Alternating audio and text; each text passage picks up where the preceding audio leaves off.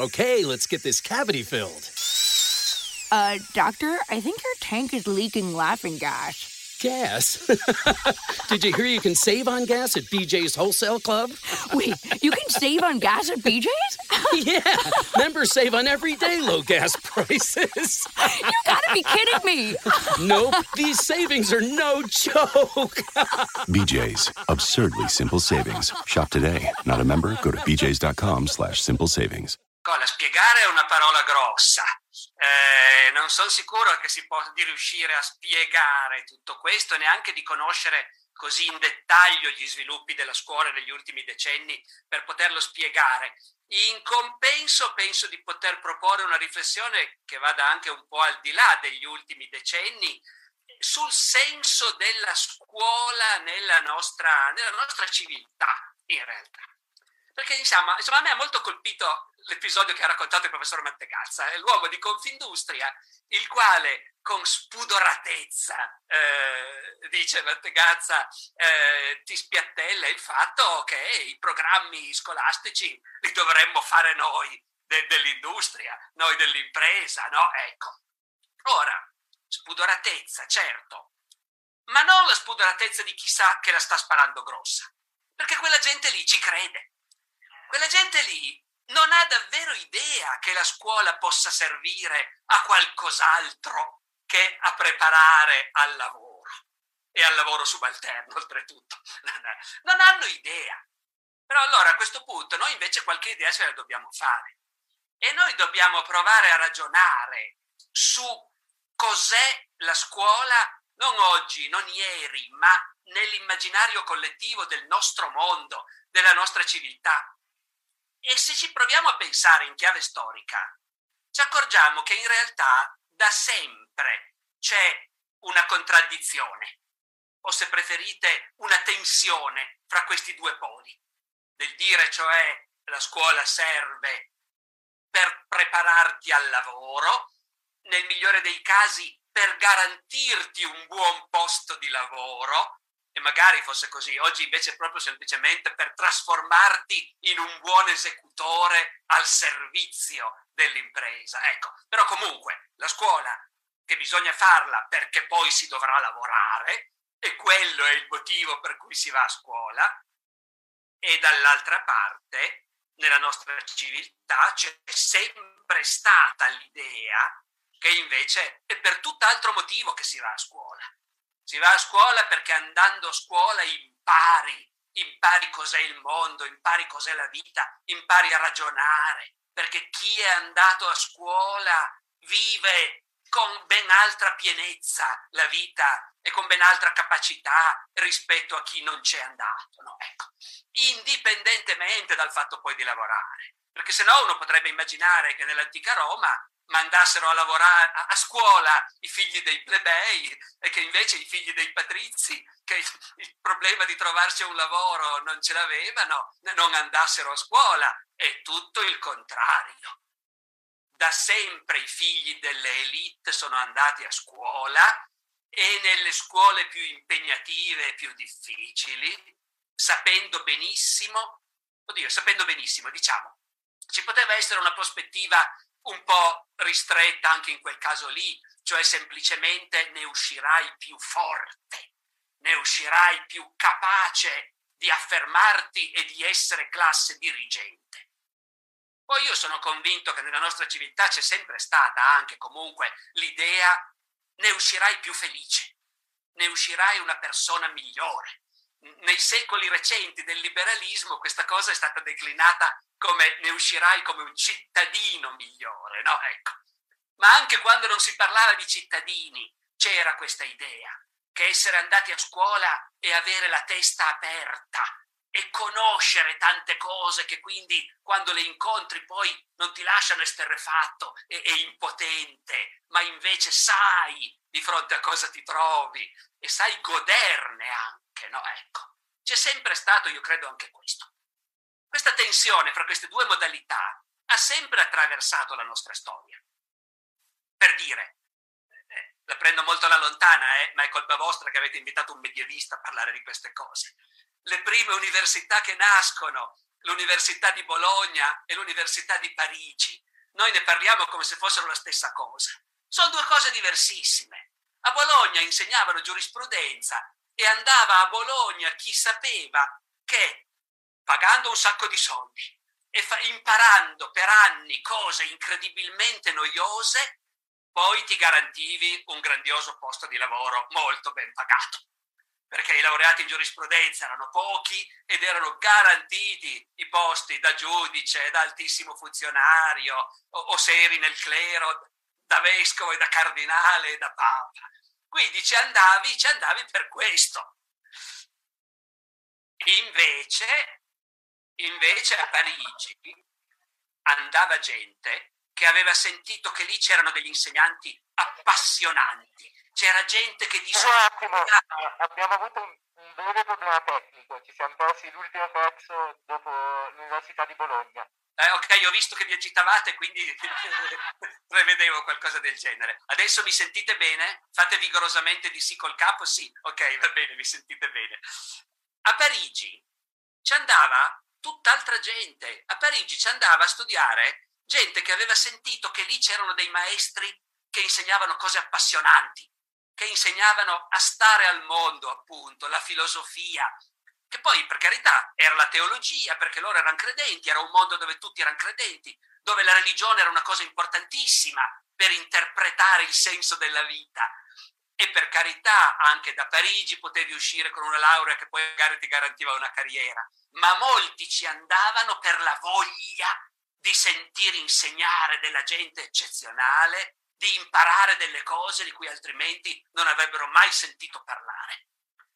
E allora, anche qui appunto, due tensioni diverse, due poli, tra cui ci sono tante vie di mezzo.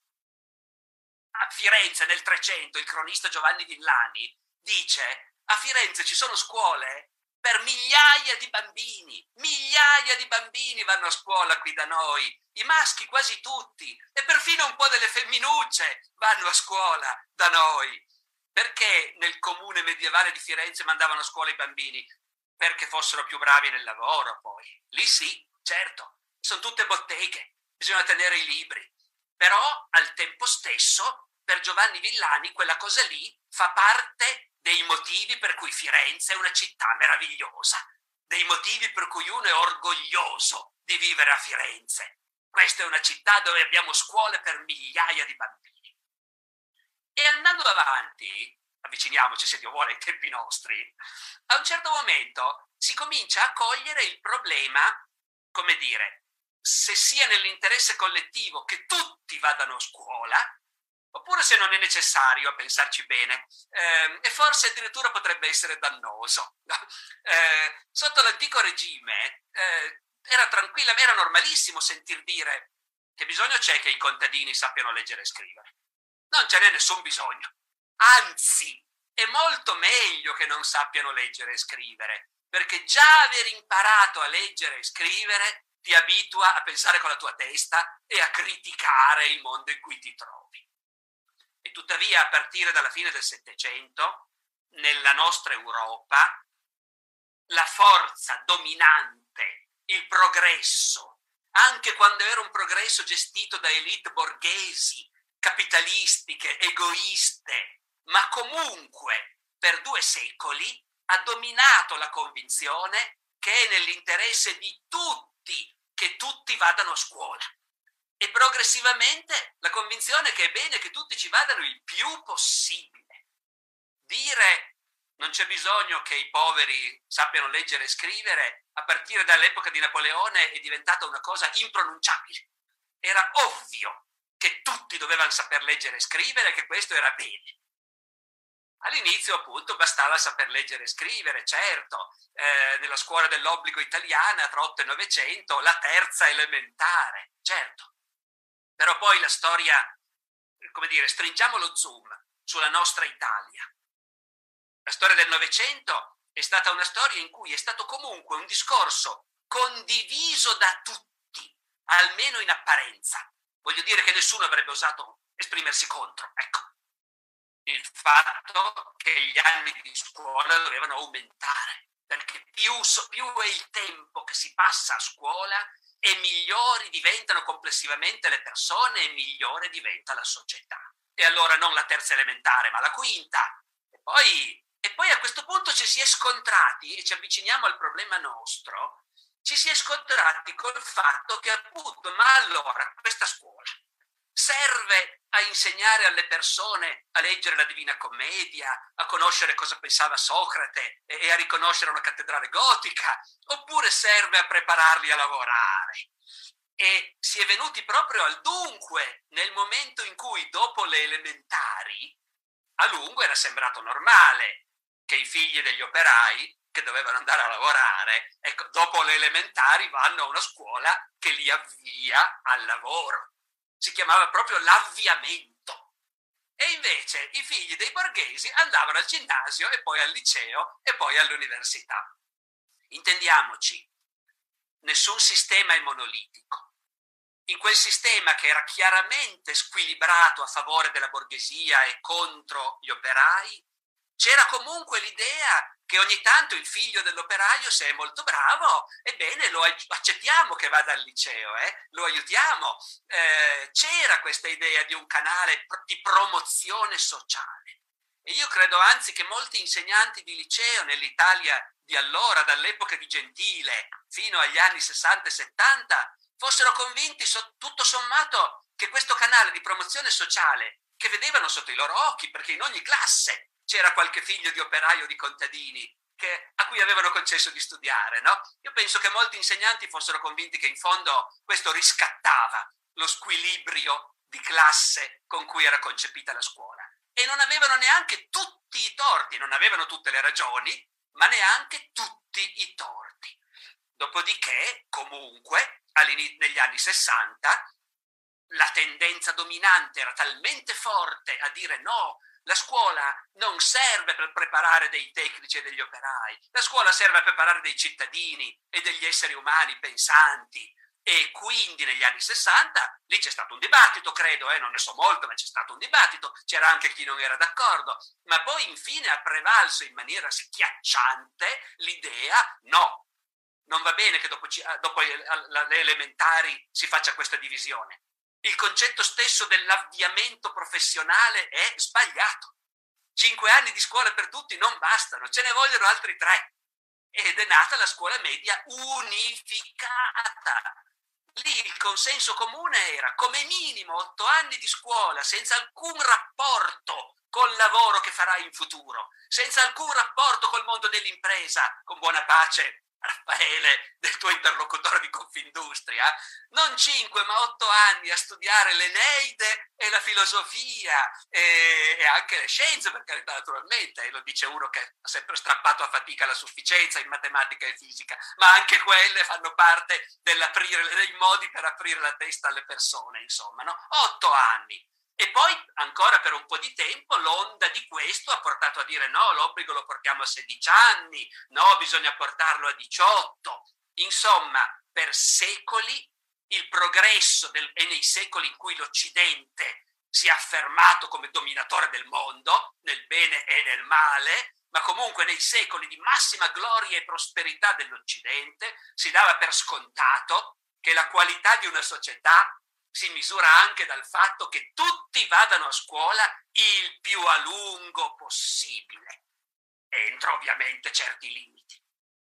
Per questo che a me sono sembrate scioccanti le innovazioni che sono state introdotte appunto di recente, tanto l'alternanza scuola-lavoro quanto il progetto del liceo di quattro anni, della scuola superiore di quattro anni, perché? Al di là del fatto che certamente ci sono anche persone che avevano buone intenzioni, fra quelli che, al di là del fatto che ci sono anche delle occasioni, credo, nella scuola, lo sapete meglio voi di me, lo sa, lo sa meglio di me Girolamo, insomma, che nella scuola è dentro, certamente anche quelle cose lì permettono di fare delle cose perché gli insegnanti sono abituati a cavar sangue dalle rape e a ricavare esperienze, come dire, interessanti anche da cose di per sé discutibili, ma quello che a me ha colpito, al di là dell'applicazione pratica, è appunto il fatto che è la prima volta che culturalmente nel nostro mondo si percepisce che per le classi dirigenti non è più vero che più a lungo la gente sta a scuola e meglio stiamo tutti,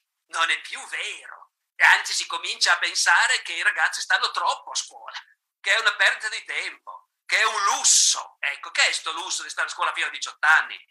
Cominciamo a fargli vedere il mondo vero, quello del lavoro, un po' prima. Ecco, in questo senso, visto dall'esterno, ripeto, eh, da uno che non è dentro la scuola e che certamente non intende pontificare sulla scuola, però visto dall'esterno la sensazione di una rottura storica della fine di un ciclo, quello sì, quella ce l'ho eh, fortemente, insomma, ecco. E, e mi sembra che sia su questo che potremmo utilmente provare a diffondere il dibattito, e cioè a cosa serve la scuola?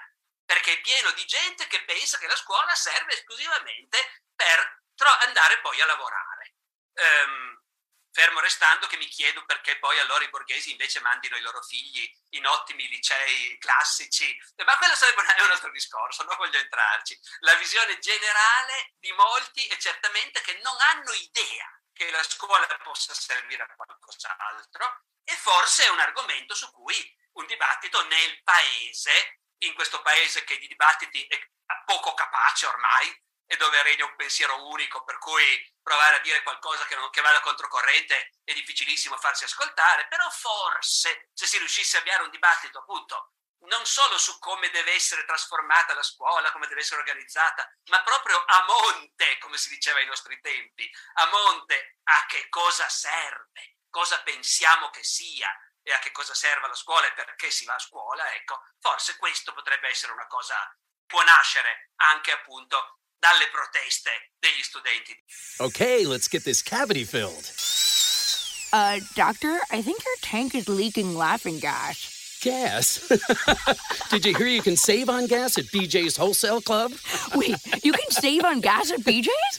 yeah, members save on everyday low gas prices. You gotta be kidding me.